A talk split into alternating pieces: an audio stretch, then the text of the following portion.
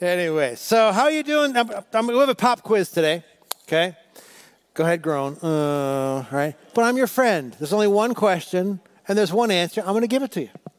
All right. So the answer is excellent. When I ask you the question, you're just going to say excellent. Are you ready? How are you doing today? Oh, you even said excellent, excellent. That's good, all right? Uh, because we're doing our deeper dive in our, our core values, to the core is our series.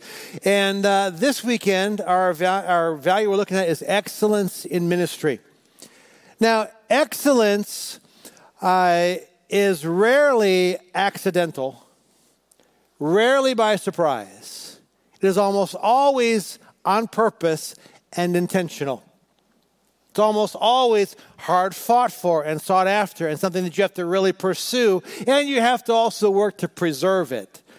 And so when I say, how you doing? You say, excellent. And once you find the question, you go, I'm not doing excellent. Well, you have a choice. How you're doing is largely and more a choice than it is a circumstance. And so I want to talk to you about excellence in ministry, and not just in ministry here, but if your life is ministry, we're going to broaden that out to talk about excellence in life in general. And so each week we've been putting our core value on the screen. I ask you to read out loud with me. And because it starts with we believe, we're going to read we believe as enthusiastically as we cheered out four letters that spell Ohio, all right? Uh, and we're going to declare this value, okay? So let's toss it up on the screen, and would you do it with me? We, the excellence of God, you'll be compelled to serve Him with a passion and give Him your absolute best. Excellence in ministry. And uh, that compelling, that compulsion, uh, is something that really should come fairly, fairly genuinely uh, and almost easily. We've been talking about our values, and the first one was community. And we identify that each one of us are a necessary part of the body of Christ. Each of us have spiritual gifts and abilities and opportunities to use for the common good. Uh, the O is our, our potential maximized. Last week we talked about relevance, and today uh, the E is excellence in ministry. And when we think about spiritual gifts, we may tend to over sensationalize them and think about the, the spectacular ones like the gift of healing or gift of miracles or prophecy. But there are also some very practical, down to earth spiritual gifts. Um, how many of you uh, are really good at checklists and to do lists and spreadsheets and things like that? Let me see your hand. Okay? You may very well have the gift of administration. It's a spiritual gift. Um, how many like to just help behind the scenes, wherever you can help and do something, feel like you're valuable? Let me see your hand. Okay? The gift of helps. The gift of helps is probably the most common gift in the body of Christ because it's the most needed. Well, when you put those two together, administration and helps, it's important that those are also done with excellence. And we thought, what a great opportunity for us to talk to somebody who has modeled that for us. Uh, she's got the gift of administration uh, and, and, is using it in what was initially an unexpected way uh, for, for the common good of CLC. Uh, here is a, a, video that we've asked Christina Clark uh, to do. So go ahead and watch this.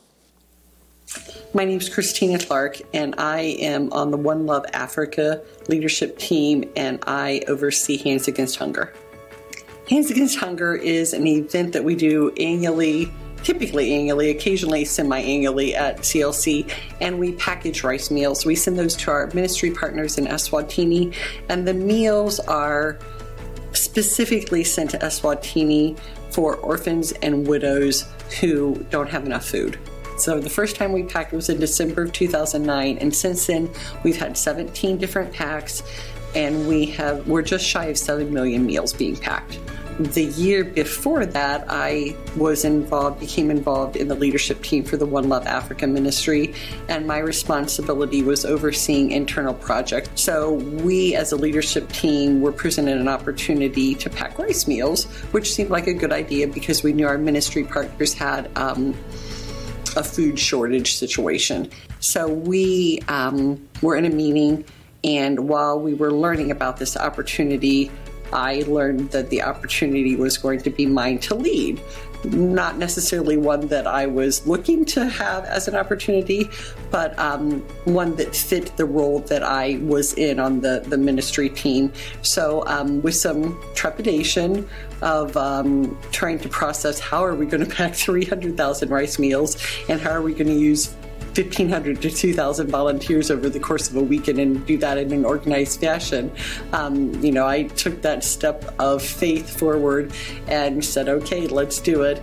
On New Year's Eve of December 2009, I was on the team that went to Eswatini for the first soccer and Bible school camp.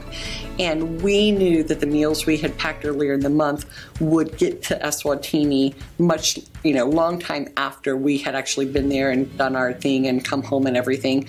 So we packed meals in our suitcases and we had the opportunity to meet go-go's in the community and give them rice meals firsthand. And that moment I'll never forget getting to give a rice meal to a package of rice meals to a go-go and the gratitude, the excitement, the appreciation that this individual expressed is something that touched my heart in a way that I just don't even know how to describe it. It was humbling, it was gratifying, um, it, it, was just life changing. It, it absolutely cemented in me you know how important this ministry is was will always be my giftedness is um, that of leadership and organization and obviously with Hands Against Hunger, there are a lot of moving parts.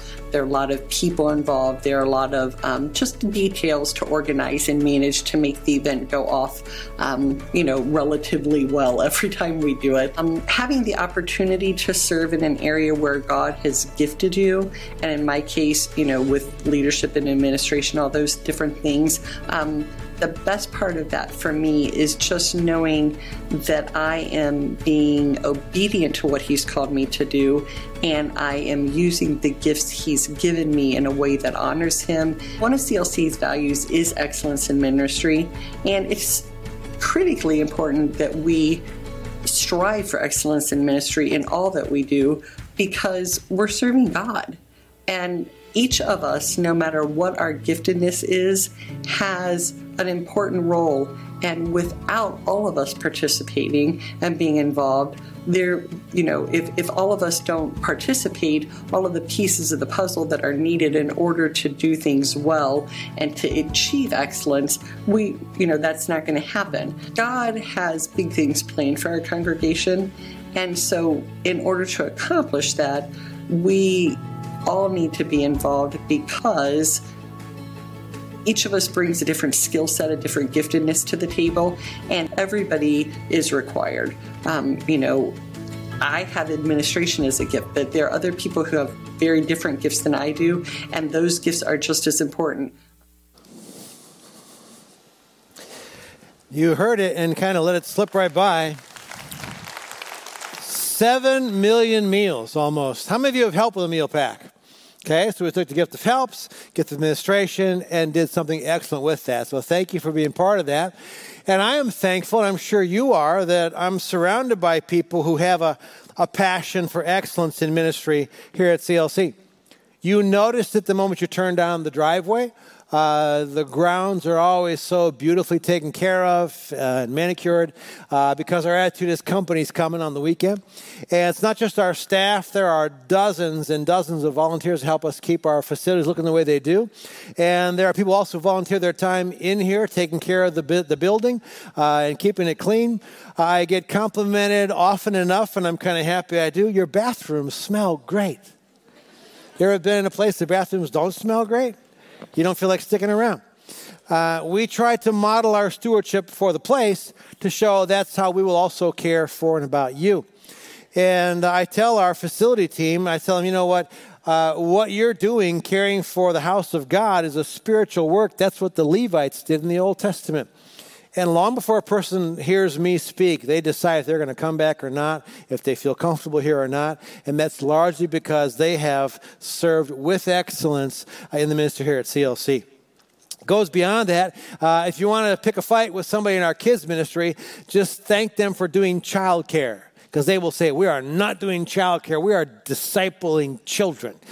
Even even as infants, uh, they're praying for those little kids when they're there in the, in the nursery.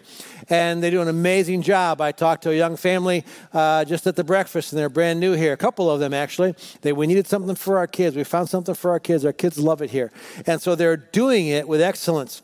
Uh, our outreach, obviously, and packing the meals and God-sized vision, uh, just a, a, passion for excellence, and what you've experienced already uh, for the first half hour, 40 minutes on stage. And we've got dozens of people on our weekend team uh, who play instruments, who sing, who run cameras and tech boards and lights. And there are people in that back room you'll, you'll never even see uh, that are switching things and making sure the broadcast online goes well. All of them are com- committed, giving their time, serving with excellence. Uh, and it's all because uh, we're compelled to serve Him with our very best and give Him our best. Now, there's a, there's a deeper why beneath that. Okay, but why go to all the trouble? Why try and struggle with that? Because for us, our attitude is not, well, it's close enough for church work. Uh-uh. On the contrary, we want to give God our best. And if you have the app, you can follow along. The first point says God's excellent love compels us to the same. When you look at what He's done for us, how can we uh, do any less? In Mark chapter 12, Jesus kind of summarizes all of Scripture and he says, You shall love the Lord your God with all your heart, say all. With all your soul, say all. With all your mind, say all. And with all your strength, say all. That is an all in kind of love and excellent response. I'm going to love God and serve God with all that I am. Now, how many of you are all in? Yeah. Actually, we, we probably have an honest crowd because as you hear all of that, it's like, wow, I, I don't know, am I, with all my heart, with all my mind, with all my strength. And, and so I'd, I'd like to say I'm all in all the time. And it, the love of Christ deserves that. In John chapter 15, it's not on the screen, but Jesus said, Greater love has no one than this. He lays down his life for his friends. He was letting them know what's about to happen because Jesus would lay down his life for us. Basically, you're about to see the greatest love possible, he's telling his friends. And that's what Jesus did for us. If that's what Jesus did for us, how can anything he wants me to do ever be too much? And so, hopefully we're all in but if you're even if you're all in I'm, i wonder if you're all in can you be more all in? All right? And a counselor recently told me and reminded me of uh, what you might call dialectical thinking. We tend to be either or either this or that. And they said how about being both and?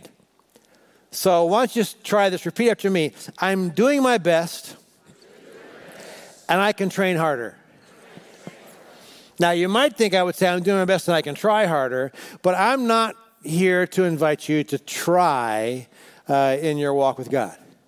Now, we're training. There's a verse not on the screen in uh, 2 Timothy 3, verse 16. It says, All scripture is inspired by God. It's profitable for teaching, for reproof, for correction, for training in righteousness. Would you say training in righteousness? There's a huge difference between training and trying. Look it up. Try means to attempt to do or accomplish something. I'll give it a try. Oh well. You attempt to do it or accomplish it.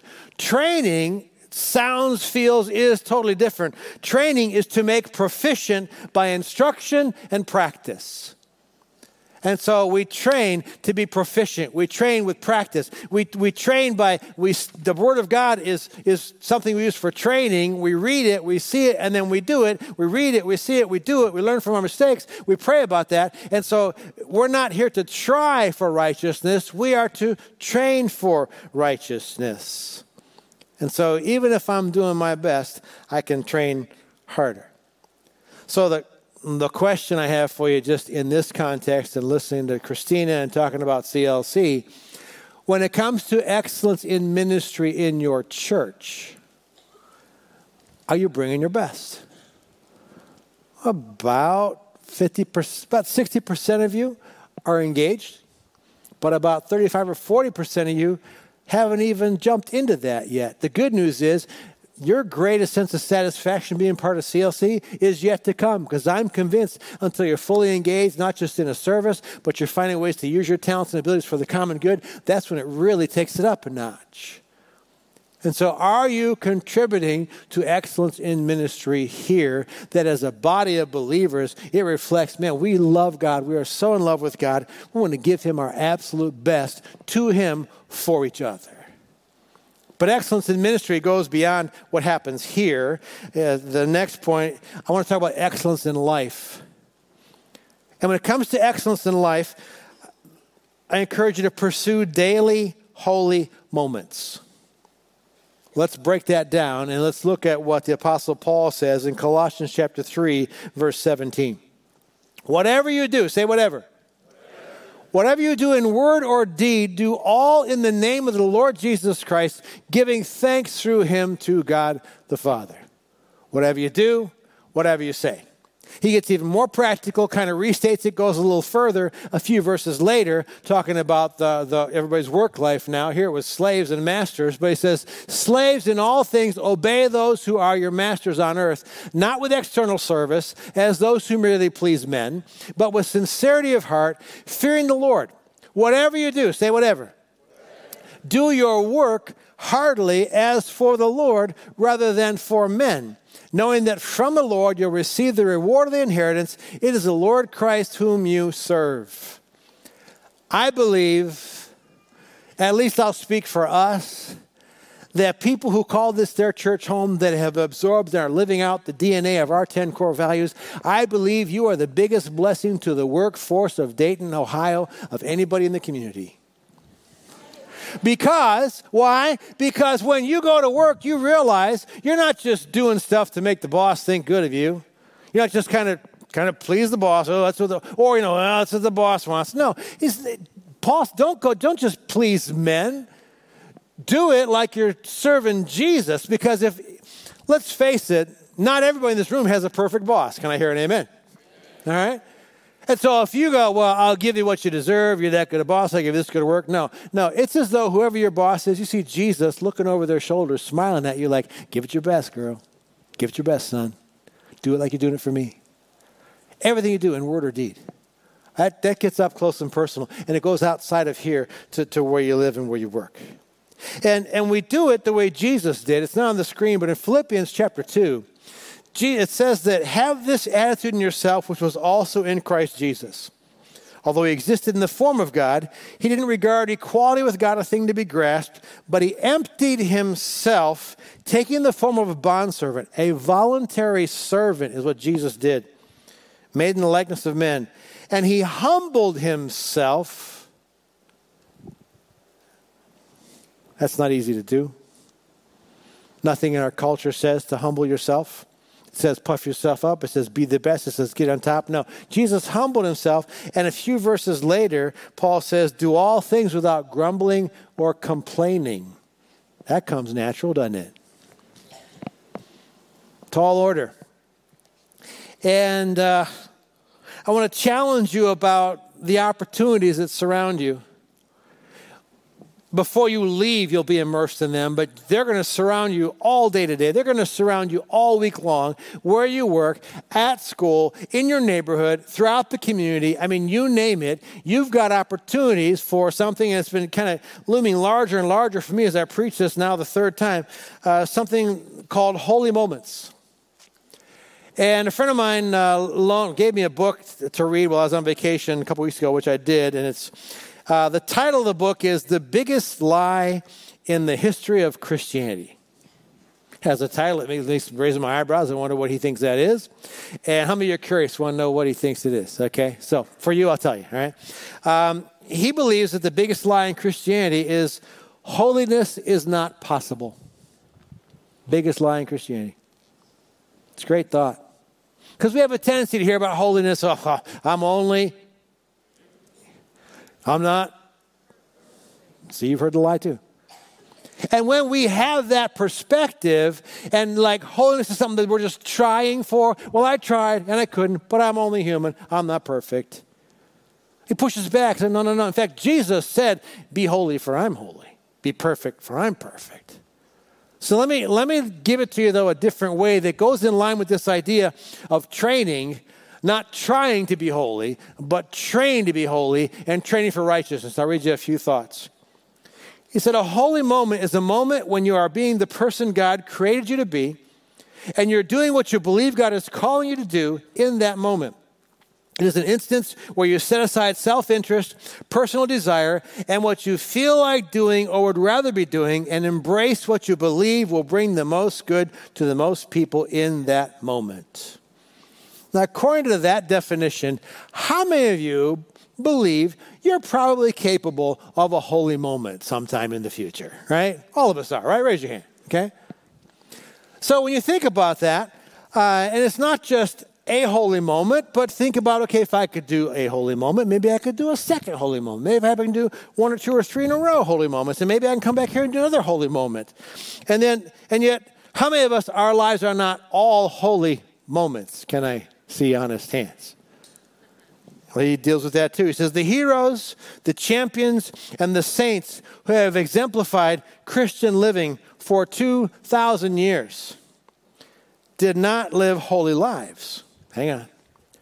It's a mistake to step back and look at their lives and say, she lived a holy life, or he lived a truly holy life. And these men and women that we place on pedestals would be the first to admit that they did not live holy lives. They lived holy moments. Their lives are not a single action, rather, they lived life like you and I, one moment at a time. Say one moment at a time. Did they collaborate with God to create holy moments? Yes. Did they also turn their backs on God at other times and create unholy moments? Absolutely. In fact, it's essential to note that between all the holy moments these champions of Christianity were creating with God, they did some really messed up stuff. How many of you have done some really messed up stuff? And see, if we're trying to not be messed up, if we're just trying to live righteously, then as soon as we do some really messed up stuff, well, I tried, I quit. But if I'm training, if what I'm doing is I am, I am making proficient by instruction and by practice, okay, oh, that didn't go well, okay, I learned some more, I get the feedback, whatever, I pray, and I, then I find that I'm actually stringing those holy moments together for a positive impact. Some people, though, and some of you right now are going to kind of be, yeah, but I never know when is it a holy moment? When is it not a holy moment? Should I do that? Should I not? Right? You get all anxious and stressed out. All right? Well, again, if it's by practice, you're going to try that. You're going to work toward that. It's going to be a little bit trial and error. And he says, over time, as we collaborate with God to create more and more holy moments, that whisper, I should do that, I should not do that, it'll grow louder and clearer. And so I believe that to those of you like, wow, I'd like to do holy moments, but I just never know. I never it's the right one or not. Well, first of all, where I am at in my life, I've said before, I would rather go ahead and do something and it turns out I wasn't supposed to do it than not do something and it's supposed to, I, it turns out I was, I was supposed to. So I'd rather go ahead and, okay, I meant well. So I'd like for us, I think the first step in this kind of training in righteousness really starts with just asking God for help. So I'm asking you to bow your heads with me real quick. We're just going to pray right now. And if you agree with me at the end of the prayer, I want you to say amen. So, Lord, as we're here together today, thank you for CLC and for all those who just serve with excellence in so many ways. We're blessing, we're blessed by that. And we know you're also calling us to live lives of excellence, not just here, but wherever we go in our daily lives. And yet we want we want to live in and fulfill those holy moments you have for us. But sometimes we're unsure, sometimes we're distracted, we're not clear. And so Holy Spirit, we ask you to to get our attention we ask you to prompt our spirit and make it clear enough to us that we will take advantage of the holy moments you have for us, make an impact on others, and please you. We ask for your help. We ask it in Jesus' name, and all who agreed said, Amen. Okay, so we, we just prayed. You agreed. You said amen. So start expecting that. Start expecting whispers. Start expecting wonder about. Start expecting who should I? To hit you. And when those start to hit you, what are you going to do? The correct answer is I'm going to I'm going to I'm going to do it, right? What are you going to do? All right? Because we'd rather we'd rather go ahead and attempt it and fail than than not attempt it because we are training in righteousness, okay? And he goes on to say it, it, may be helpful to have a litmus test of questions such as Will this help me become a better version of myself? Will this help me grow in character and virtue? Does this contradict Jesus' teachings? Obviously, if that's the case, you don't do that. Will this action bring harm to another person? Will this help or prevent others from becoming a better version of themselves? Those are the kind of questions you can ask in a nanosecond as you're deciding whether you act or not. And you may just say, Lord, what is it that you want most for me and from me in this moment? And he says it's important to note that we need God's grace to create holy moments, that we need his amazing grace. But when you think about it, he really simplifies it. What is it that the world needs? The world needs holy moments. Your marriage needs holy moments. Your kids need it. Your friends, your neighbors, your work colleagues, your community, your school, your business need holy moments. Can you imagine the impact if 2,000 of us to hear this message today will leave here with a new sense of passion of I'm going to be aware of all the opportunities that surround me. And when I think there's a holy moment where I can step in and I can make an impact on somebody, big or small, I'm going to do that.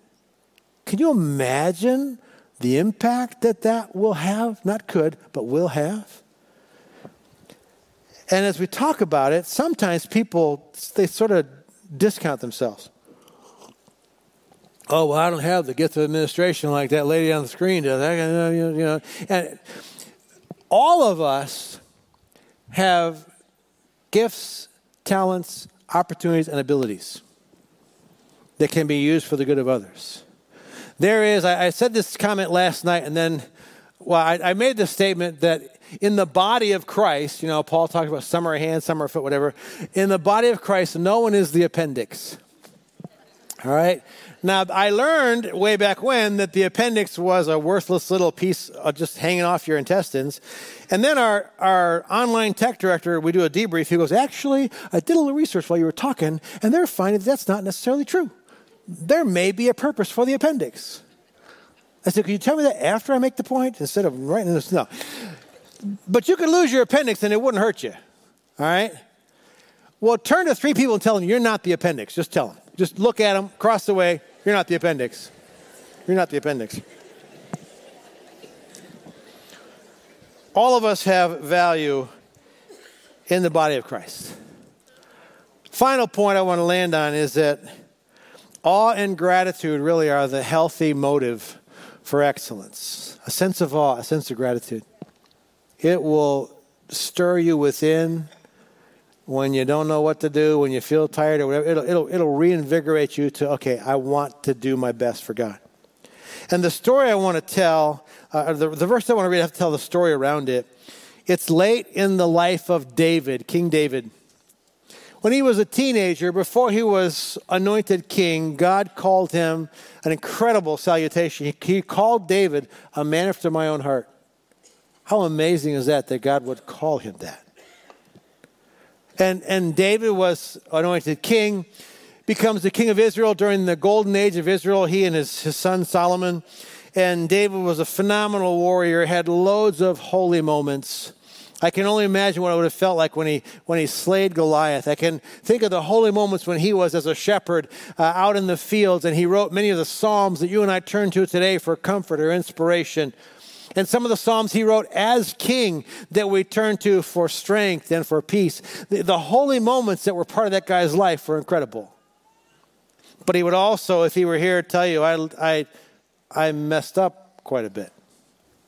I lived some very unholy moments and he could tell about his affair with Bathsheba and the cover up that was atrocious and, and the regrets and the consequences he had to deal with in that. But David was a man after God's own heart, and David shows us how, how a, a, a person longing for God can fail, can repent and be forgiven and restored by God because God restores us, and continue to seek those holy moments. Well, the verse we're in that we chose as a board in the early 90s is now that attitude there of David really reflects the kind of unselfish passion for God that we want. And, and the story is so in, in chapter 22 of 2 Samuel, David basically quotes uh, a psalm that he wrote that is Psalm 18. And Psalm 18, the title in my Bible, the Lord prays for giving deliverance.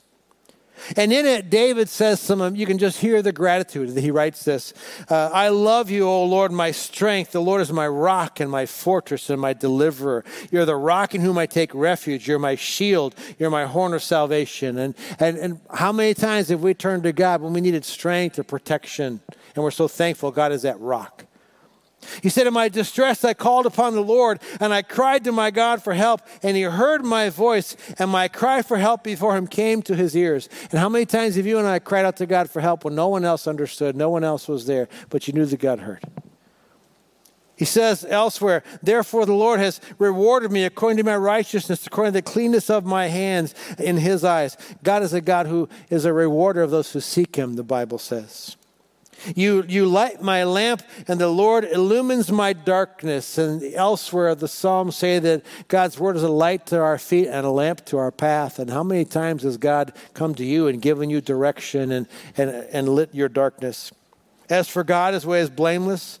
The word of the Lord is tried. He's a shield to all who take refuge in him. Again, when life seems to beat you up and overwhelm you, you can turn to God. God girds you with strength, makes my way blameless. He makes my feet like hinds' feet and sets me upon high places. He'll keep you from stumbling, the Bible says. You have given me a shield of salvation. Your right hand upholds me, and your gentleness makes me great. God's a God of massive power and strength, and He's a God of gentleness and kindness and tender mercies. He delivers me from my enemies. Surely he, he lifts me up above those who rise against me. I mean, over and over again, David is just pouring out his gratitude to God. It's a psalm he wrote, but it's also an entire chapter near the end of his life in 2 Samuel. That's chapter 22. Chapter 23 uh, is sort of a review of David's militia. And he goes into chapter 24, and David does something that's very displeasing to God. So, on the one hand, you have this man who is, who is uh, good at holy moments, but then he's also good at messing up. And, and David takes a, a, census of his military, and it's hard for us to understand why it's wrong, but he has them count up all the troops and all the armament to know how strong his forces are, and God's very displeased with that. Uh, the best I can surmise, is because God wants David to live and breathe, that his strength and his sustenance is of God.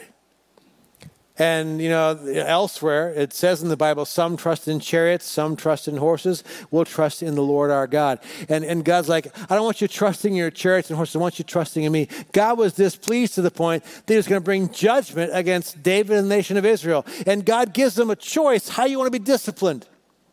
It didn't happen to me, but I, have heard stories of people, it seems like the generation before me, that their parents have them go out in the backyard and get a switch off of a bush, and they bring it in, they get a spanking with it. You pick out your own you know, instrument of discipline. And so God says either there's going to be war, there's going to be famine, or there's going to be a plague. Take your pick. David's like, I, I guess I'll pick the plague. And uh, as that plague starts to break out, David just freaks out. A prophet comes to him and says, Well, go offer a sacrifice to God and ask for forgiveness and for God's mercy. That's what he does. And so he goes to, he heads to this, uh, this territory, this, this piece of land. It's owned by a man named Araunah. And when he sees the king coming, the entourage obviously kind of panics, like, okay, is this good? Is this not good? And then he realizes why the king is coming. Listen to what Araunah says to David in 2 Samuel. Everything, O king, Araunah gives to the king. Araunah said to the king, May the Lord your God accept you However, and, and so he's going to give him the oxen to, to offer the sacrifice. He's going to give them the wood that the ox were using, you know, the, the, the yoke they had. Use the wood, use the ox for the sacrifice. You can have this whole field. All of it is yours, King. It's my gift to you, your majesty. Verse 24, however, the king said to Araunah, No, I will surely buy it from you for a price. For I will not offer burnt offerings to the Lord my God, which costs me nothing. David bought the threshing floor and the oxen for 50 shekels of silver. David built there an altar to the Lord and offered burnt offerings and peace offerings. Thus the Lord was moved by prayer for the land, and the plague was held back from Israel. David did not serve God to achieve some net gain out of it, out of him. David was not looking for a good deal and for a bless me now and wow, I did that, but look, God's given me the field. No, no, David was not into God for that. He wasn't into using God, he was into serving God. He realized he'd failed, and so David humbled himself and he said, I will not give to God that which cost me nothing. David expected that serving God as the king was meant to cost us. How we have flipped that in our modern day faith, and we feel that serving God serves us. But David had a sense of humility about him, and David had a sense of surrender about him. And, and, and no, on the contrary, I'll pay for it gladly because it's the least I can do to offer to God for his amazing grace. And so as we land this message, I, the team came up with a song. I said, you know, let's, let's do that song. Let's do it in a, just a very reflective atmosphere. And as I listened to the words of the song, I've heard it several times now. I want it to be true for me. It isn't always. I think you'll want it to be true for you, and if you're honest, you'll admit it isn't always. We live pretty busy, pretty hectic lives. Truth be known, we can live fairly distracted lives. And this song sounds amazing and wonderful, the words of it. And there's a, there's a longing in my heart that resonates with like, yes, that's what I want. I want, I want excellence in my life, in the ministry that is my life, and I want to give it wholeheartedly to the one who has given everything in his love to me. I, I can't possibly outlove God, but I want to serve him with a passion. And the song says very simply, Give me Jesus. I invite you to take a moment and just kind of shut yourself in as they share this with us and allow the Holy Spirit to search your heart. Is it really true? Do you want Him that much? And then we'll close in prayer together.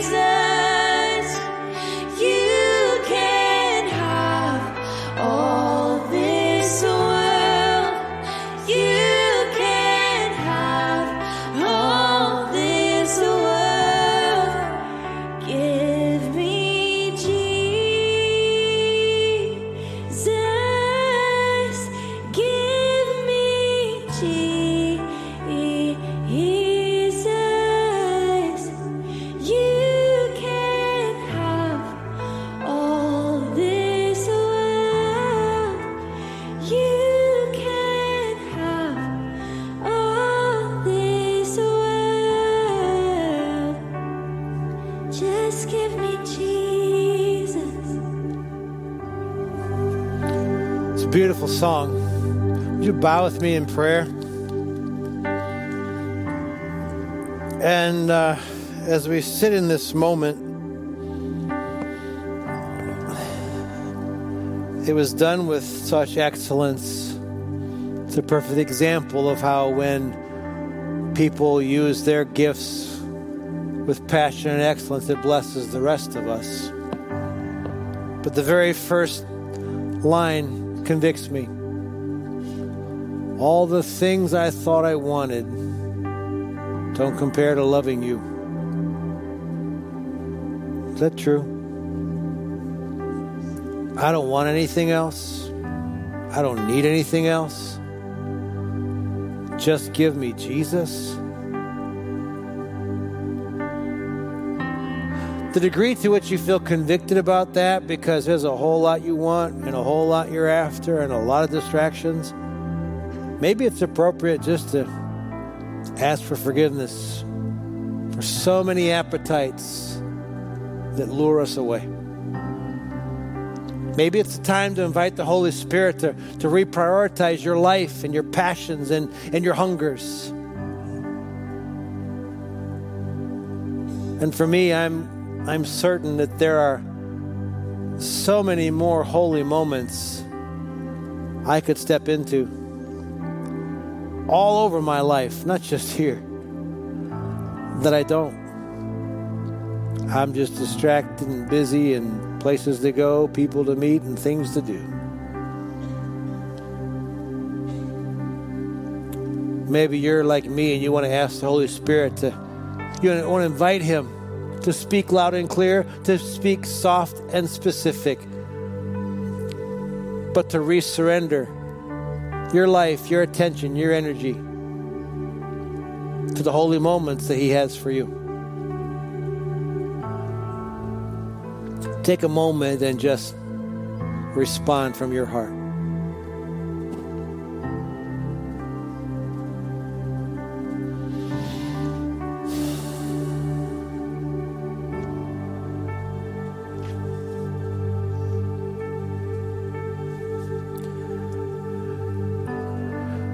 Lord, we can say an amen to the, the way that people in our righteous past messed up. We can identify to that, but we can also identify, Lord, that you called them and you call us to holy moments. And we thank you for everyone. We had the, the quietness, the wisdom, the discernment to see and to seize. So that what we said, what we did, was as unto Jesus for that person, for that circumstance. I pray you'd put us on, on high, heightened, heightened alert. God's got holy moments for me in my marriage, at home, with my kids, with my parents, with my family, at work, at school, in the community, at my church, and help us to say yes. Jesus, we're thankful for the blessings in our lives, but help the blessings never to be more than that. Show us when they've become obsessions, preoccupations. They're simply meant to be accompaniments to a righteous life that we are training to become and be all you want us to be. And so I pray a blessing of awareness on this congregation, a blessing of surrender. And I pray that you would whet our appetite, Holy Spirit, for Jesus, for His goodness, for His grace, for God's love. And that people could say of us, he or she loves God with all their heart, all their soul, all their mind, all their strength. And here's what I see that makes me believe that. So we thank you for the privilege of serving you, big ways and small. We thank you for your love, your grace, and your goodness. In your name we pray. I've asked Josh just to pray for a little, or play for a little while. If you want to stay and linger and kind of soak in this moment, respond in your personal prayer life. If you can, you're you're dismissed. Hopefully, see you Wednesday night at seven o'clock for our prayer and worship time. God bless you. Thanks for being here.